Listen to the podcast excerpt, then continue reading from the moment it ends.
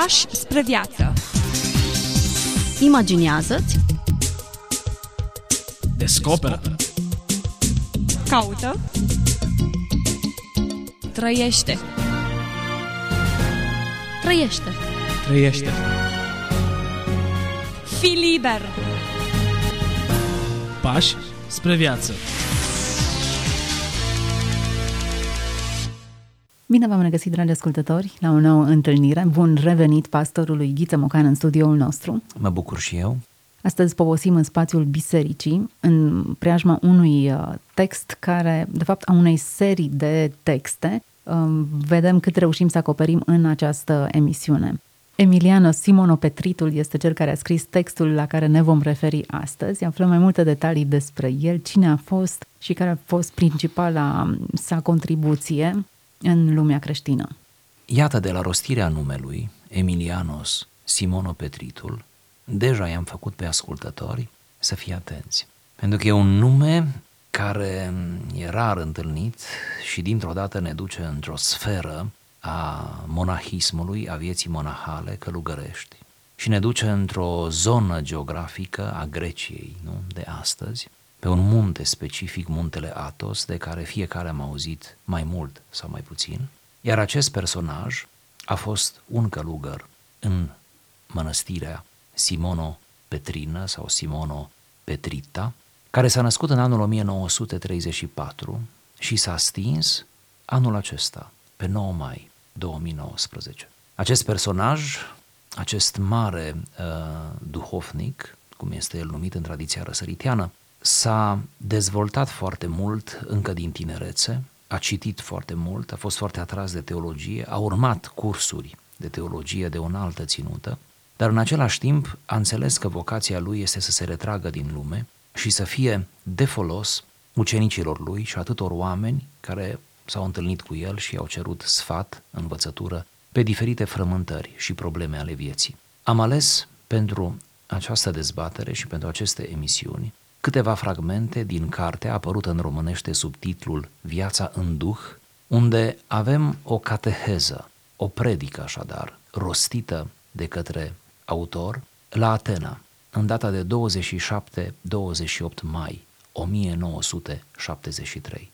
Așadar, e bine de știut că textul cel vom auzi datează din 1973 și descrie cu lux de amănunte, atât teologic cât și uh, duhovnicesc, spiritual, tot acest urcuș al sufletului spre Dumnezeu, ideea de convertire, de întoarcere către Dumnezeu.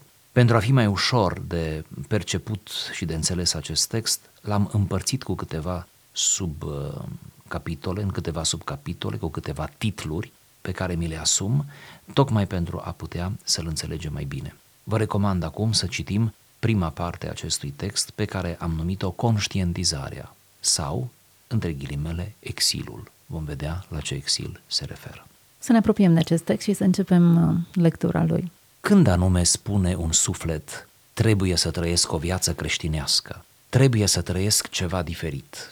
Atunci când va dobândi, când va fi dobândit deja, sentimentul că e un suflet exilat, că e ceva respins și se găsește în afara locului său, în afara raiului, într-un exil, în afara limitelor care erau fixate pentru el însuși. Acest lucru înseamnă exilat.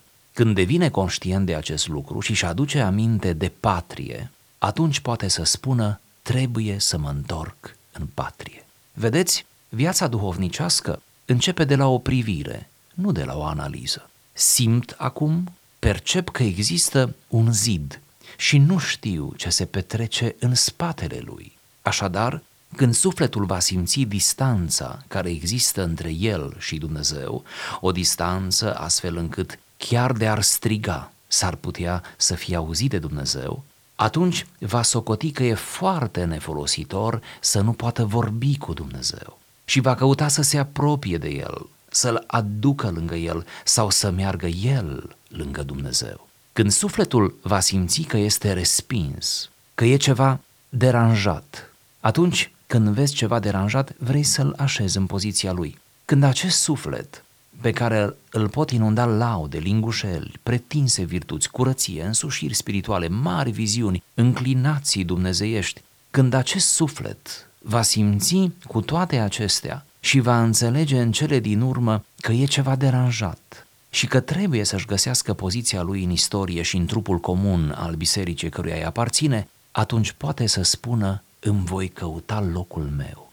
Prin urmare, viața duhovnicească începe de la simțirea expulzării, a exilului, a înălțimii pe care o are înaintea lui și de la dispoziția de a înceta de a mai fi ceva deranjat. Câte vreme n-are această simțire, nu va începe vreodată ceva. Poate să ducă o viață creștinească, dar potrivit celor spuse, potrivit bunului plac, potrivit rațiunii, potrivit înțelegerii minții. În măsura în care nu există acest sentiment puternic, n-am pus încă niciun început, n-am rostit încă în viața noastră, binecuvântat este Dumnezeul nostru. Foarte profund această etapă în, inițială în uh, începerea căutării lui Dumnezeu. Pe care sper că am numit-o corect conștientizarea.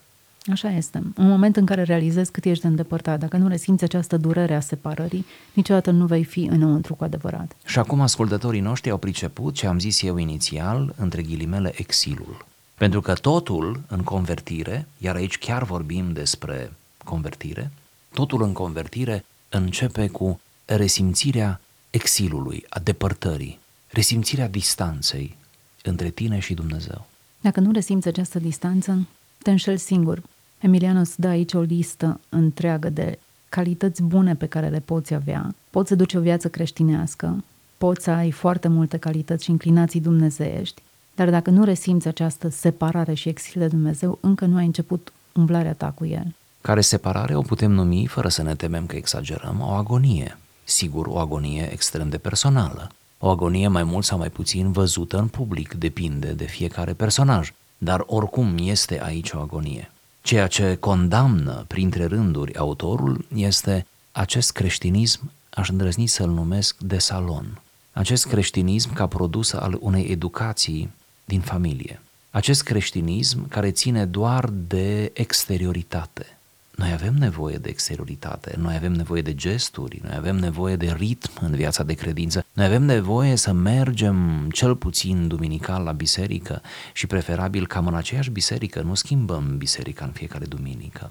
Noi avem nevoie să ne spunem rugăciunile în fiecare zi, preferabil cam la aceeași oră, pentru a ne intra în ritm. Avem nevoie să avem, să lecturăm Scriptura, măcar cartea psalmilor, în fiecare zi. Avem nevoie de lucruri uh, zilnice pe care să le facem. Avem nevoie să deprindem anumite calități, uh, anumite virtuți, uh, deopotrivă spirituale, duhovnicești, dar și cu valoare familială, socială. Avem nevoie de toate acestea, doar că, așa cum bine subliniază autorul în spirit apostolic, nu? Apostolii au scris despre toate acestea. Nu cumva să confundăm toată această stare dulce, comodă, nu? care ne dă o anumită liniște, un anumit confort emoțional. Nu cumva să confundăm această stare cu convertirea. Ai nevoie de un șoc, ai nevoie de un uh, moment de oprire, ai nevoie de un moment în care să conștientizezi cât ești de străin, cât ești de departe de patrie. Acum, ideea e în felul următor și poate că reușim să diferențiem cele două elemente. Suntem departe de Eden, încă n-am ajuns acolo, suntem cumva pe drum înspre. Drumul eternei reîntoarcere. Exact, resimțim durerea exilului, pentru că încă nu suntem acolo, într-un anumit sens.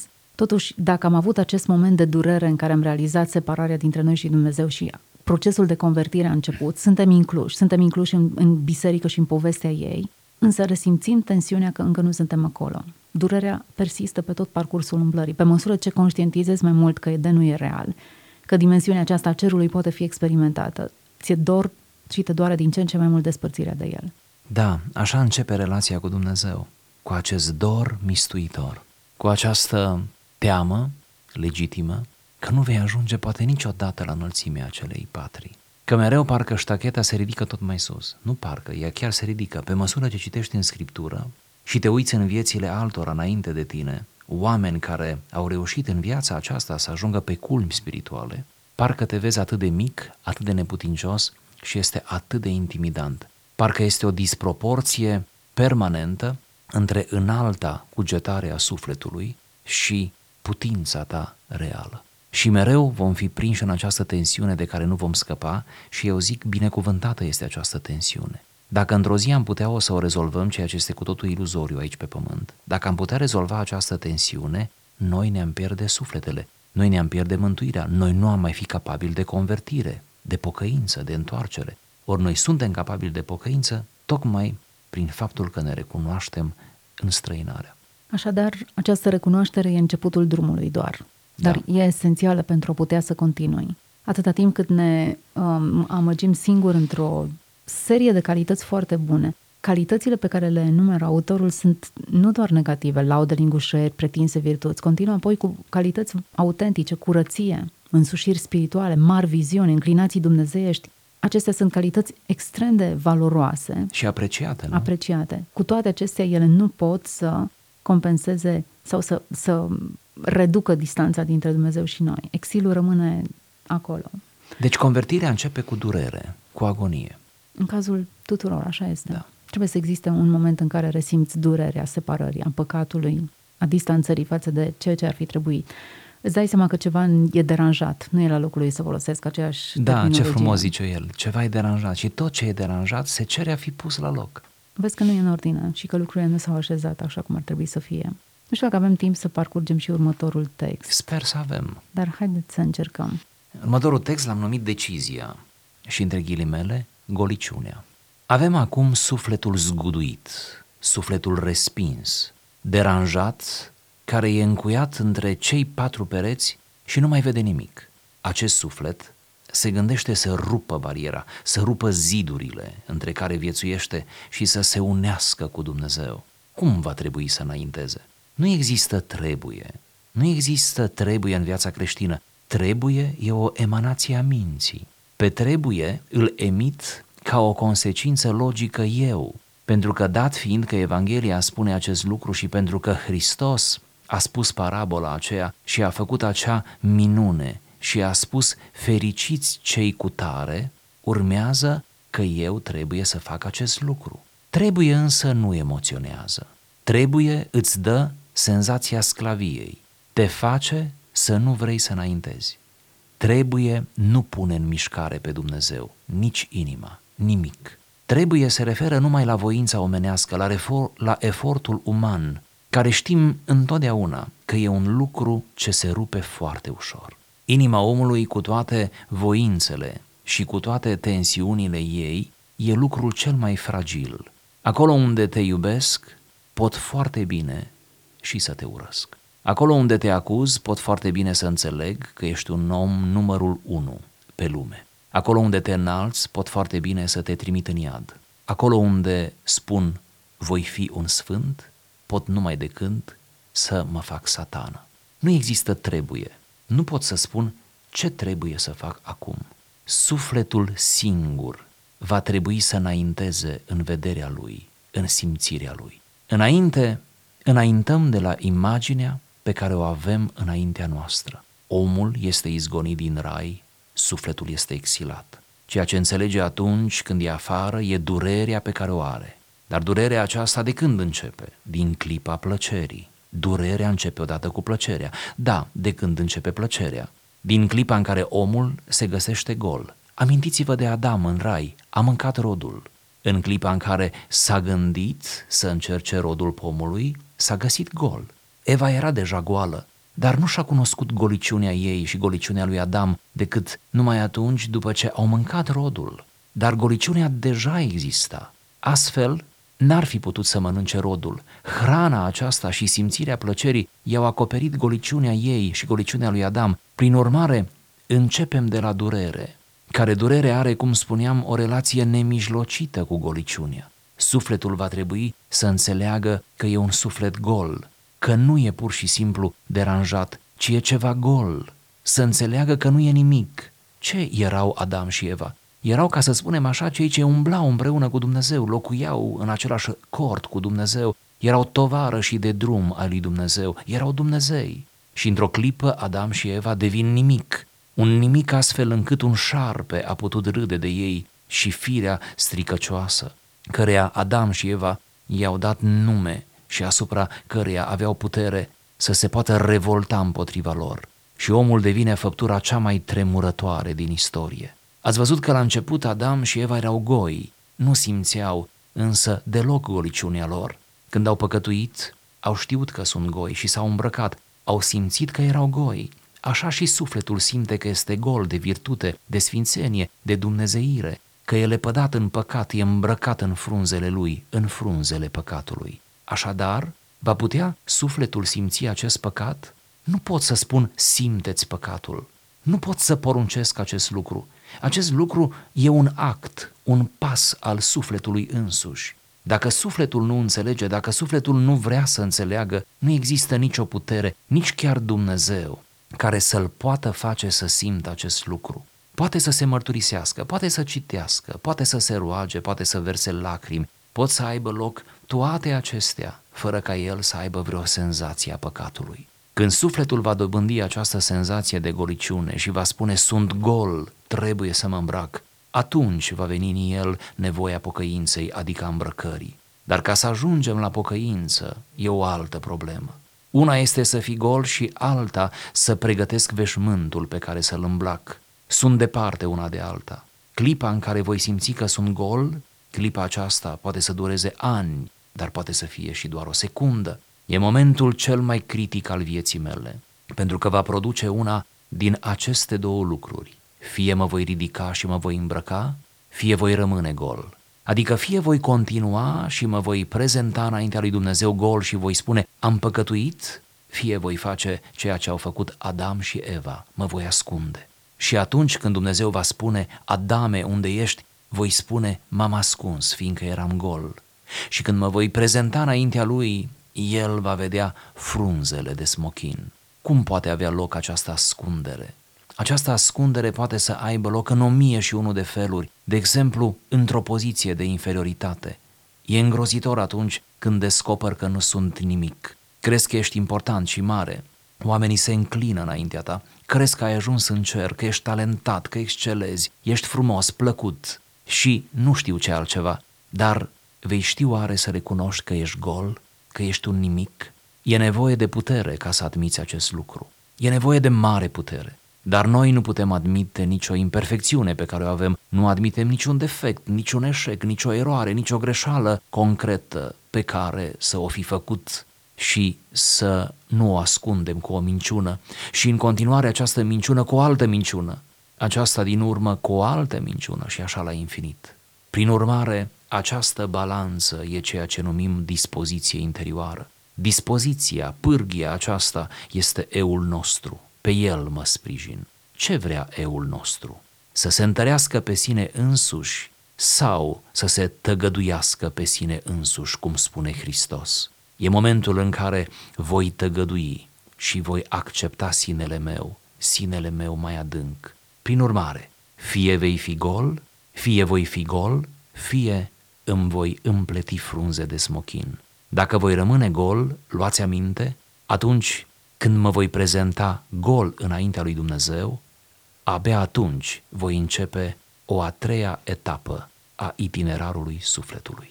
Iată ceea ce ne conduce cu ideea că aceasta este o etapă intermediară. Am avut prima etapă, cea în care resimțim durerea și ne dăm seama că suntem separați de Dumnezeu și că ceva trebuie aranjat, ceva e în neregulă cu viața da, noastră. ca un act declanșator. Indiferent câte calități bune sau ce conduită creștină urmăm, ceva... Sau ce educație am primit. Da, ceva nu e la locul lui. Iar acest moment în care realizezi că ești gol este o etapă următoare. Este momentul decizional. Este momentul în care vrei să faci ceva cu starea pe care tocmai ți-ai conștientizat-o. E momentul în care vrei să faci primul pas. Doar vrei, dar ce bine că vrei. Doar îți ridici glasul inimii spre Dumnezeu, singurul care te poate ridica din starea în care te regăsești. Povestea frunzelor e undeva povestea noastră, acele anestezice da. pe care le aplicăm situațiilor cu care ne confruntăm. Simt da. goliciunea, îți dai seama de deșertăciunea lucrurilor, inutilitatea lor, nu le găsești spațiu și loc în viața ta, cu toate acestea cauți Cauți să frunze. acoperi goliciunea, cauți scuze, nu? Cauți circumstanțe, ești atât de concesiv cu tine.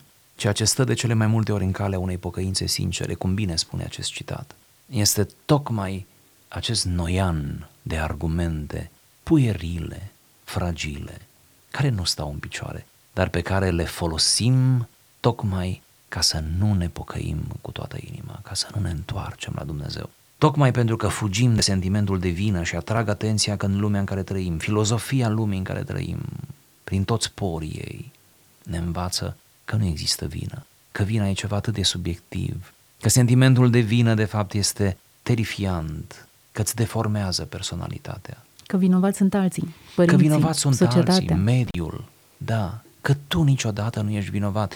Trăim într-o lume, iată, uh, uh, într-o asemenea decădere și într-o lume atât de răsturnată, încât s-ar prea putea ca să nu mai ajungem să trăim în mod autentic sentimentul de vină. Și dacă nu îl trăim, atunci cum, vom, cum ne vom pocăi? Sunt două alternative. Am păcătuit și vin gol înainte lui Dumnezeu sau ca Adam mă ascund. Da, ce frumos Deși- sunt reliefate în text. Deși pare mult mai simplu să te ascunzi, pentru că pare insuportabil sentimentul rușinii și al afirmării vinei, această ascundere nu face decât să amplifice. Frunzele nu rezolvă problema goliciunii. Da, și rămânând în aceeași paradigma lui Adam și a Evei, chiar dacă Adam și Eva s-au ascuns, ei n-au scăpat de întâlnirea pe care au vrut să o evite. Pentru că Dumnezeu a fost pe urmele lor și Dumnezeu i-a strigat suficient de tare ca ei să audă. Adame, unde ești? Și el a zis, m-am ascuns. Deci, trebuie să spunem până la capăt, anume că nimeni nu se poate în realitatea ultimă ascunde de, de Dumnezeu și că există o întâlnire, cel târziu la judecata de apoi, dar există o întâlnire între Dumnezeu și om, chiar și cu omul care fuge de această întâlnire. Autorul textului spune că ai nevoie de putere să admiți că ești gol. E posibil să fii atât de slab încât nici măcar acest lucru să nu-l mai faci? Da, și asta ar fi probabil slăbiciunea prin excelență, asta ar fi probabil slăbiciunea fatală pentru oricare dintre noi. Să mai remarcăm că autorul spune nu există trebuie, Hm. de asemenea nu există expresia simteți păcatul. Eu nu pot să spun, zice autorul, simteți păcatul. Tu trebuie să-l simți, adică cât de personală, nu? cât de intimă este această trăire. În tine trebuie să se nască tot acest proces. Dacă nu s-a născut, tot el spune, uneori poate să-ți ia ani, ani de zile, alte ori sau în alte situații o secundă. Iarăși este aproape halucinant de variată această procedură sau cum să o numim, această cale pe care merge uh, sufletul omului. Și până la urmă, admitem fiecare, am văzut asta în experiența noastră și a altora, uh, până la urmă fiecare are nevoie de timpul lui și de cadrul lui, are ritmul lui în viața de credință. Este ca și în creșterea fizică, ca și în dezvoltarea intelectuală, nu? Oare de unde și până unde tensiunea aceasta între a fi perfecți și a, a încerca să părem? Explic imediat ce vreau să zic. Autorul spune, e nevoie de mare putere să admiți că ești gol, dar noi nu putem admite nicio imperfecțiune pe care o avem. Adică suntem goi, suntem imperfecți. Cu toate acestea, nu putem admite că avem vreo imperfecțiune. Nu admitem niciun defect, niciun eșec, nicio eroare, nicio greșeală concretă pe care să o fi făcut. Îmi place acest concretă. Pentru că am auzit multe rugăciuni în care iartă-mă dacă am greșit. Acesta chiar nu are nimic de a face cu asumarea unei greșeli sau unui păcat. Deci, suntem goi, realizăm tensiunea aceasta goliciunii, cu toate acestea nu putem admite că avem o greșeală. Găsim scuze pentru fiecare imperfecțiune. Găsim circumstanțe atenuante pentru fiecare defect. Cred că în primul rând este un reflex psihologic benign, nu malign. Adică, cred că o facem din reflex în prima fază. Și așa suntem goi. Și așa nu avem nimic până la urmă, cum se cade, nimic esențial, nimic nobil. Și așa prin cădere și prin păcatele personale și atitudini nepotrivite, și așa ne-am compromis pe noi înșine. Și atunci este întâi de toate un reflex psihologic de a salva aparențele. Dar e un reflex psihologic întâi de toate. Apoi el poate să devină foarte ipocrit și vinovat și poți să-ți pierzi șansa propriei mântuiri dacă persiști în el. Dar e, e reflexul celui slab de a, de a se arăta tare. Uitați-vă la copii, de aici chiar e ceva drăgălaș. Uitați-vă la copii care sunt atât de slabi, pentru că sunt mici, atât de dependenți de noi, de părinți, dar ei spun de dimineață până seara, mai ales după ce încep să vorbească, ei spun că ei pot să facă totul.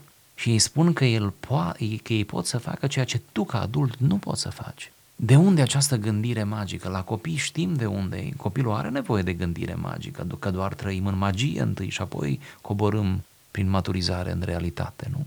Dar ce trist este că uneori suntem adulți cu gândire magică și cumva ne proiectăm cum am vrea să fim, nu? În propriul nostru discurs. E bine, asta de fapt, asta de fapt condamnă acest autor și condamnă Scriptura și spiritul creștinismului și ne spune că ar fi, ar fi tare bine să ne oprim în loc într-un moment de luciditate uh, și să stabilim un acord între ceea ce este și ceea ce spunem și să ne oprim în a spune lucrurile pe care ne le dorim, mai degrabă să spunem lucrurile care ni se întâmplă și care sunt între noi. Suntem la finalul acestei emisiuni. Chiar dacă doar ne imaginăm, nu pot să-mi opresc întrebarea dacă ar fi arătat diferit episodul întâlnirii lui Adam cel căzut cu Dumnezeu, dacă ar fi ieșit cu atitudinea am căzut, am păcătuit. Da, înclin să cred că ar fi arătat diferit. Înclin să cred că am fi avut un alt film, un alt spectacol, un alt registru al întâlnirii. Dacă Adam s-ar fi pocăit. Adam însă și Eva, în prima instanță, nu se pocăiesc. De altfel, cred, în lumina textelor din Geneza, că ei uh, s-au pocăit mai târziu, în afara grădinii. Și ei au înțeles uh, toată drama pe care au declanșat-o atunci când au avut un necaz mare în familie. Când unul dintre copii a murit și n-a murit uh, pe cale naturală, ci ucis de fratele lor. Cred că atunci au înțeles ei și cred că atunci uh, și-au dat seama cu adevărat cât de goi sunt și cât de profundă este această goliciune pe care, iată, și noi suntem chemați să o resimțim. Prima lor întâlnire cu moartea, în mod concret și real. Ne despărțim astăzi aici. Am uh, parcurs două momente, două etape semnificative din umblarea unui om care, sperăm noi, se întâlnește cu Dumnezeu, pentru că e asemănător unei trepte aceste etape pe care le parcurge cineva, realizează că e departe de Dumnezeu, separat de El și apoi realizează că există un gol interior pe care nu poate, adică poate să-l mușamalizeze și rămâne la fel de gol, nu a progresat cu absolut nimic, dar pe care îl poate transforma în altceva dacă printr-o simplă afirmație. Am păcătuit. Îmi recunosc starea mea. Două etape importante. Emilianos Simonopetritul a fost cel care a redactat acest text pe care noi l-am citit, un text care are ani buni. În 1973 a fost rostit, și, rostit apoi și apoi scris. Iată că într-adevăr ne, ne provocă să ne gândim, să ne punem întrebări, iar întrebările acestea sper să ne ducă mai aproape de Dumnezeu. Mulțumesc pentru prezența în emisiune și vă mulțumesc tuturor celor care ne-ați urmărit. Toate cele bune! Pași spre viață. Imaginează-ți. Descoperă. Caută. Trăiește. Trăiește. Trăiește. Fii liber. Pași spre viață